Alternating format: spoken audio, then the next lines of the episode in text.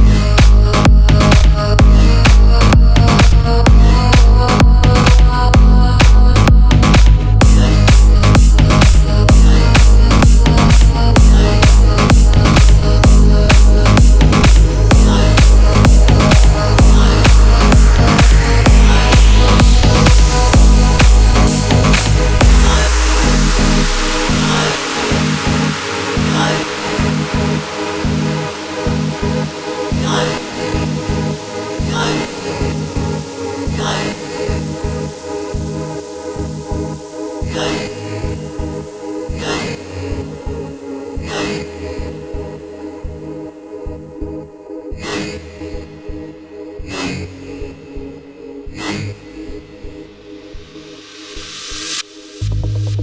you be my friend tomorrow? If you were my lover today, would be open to my confession? Cause some things will never fade.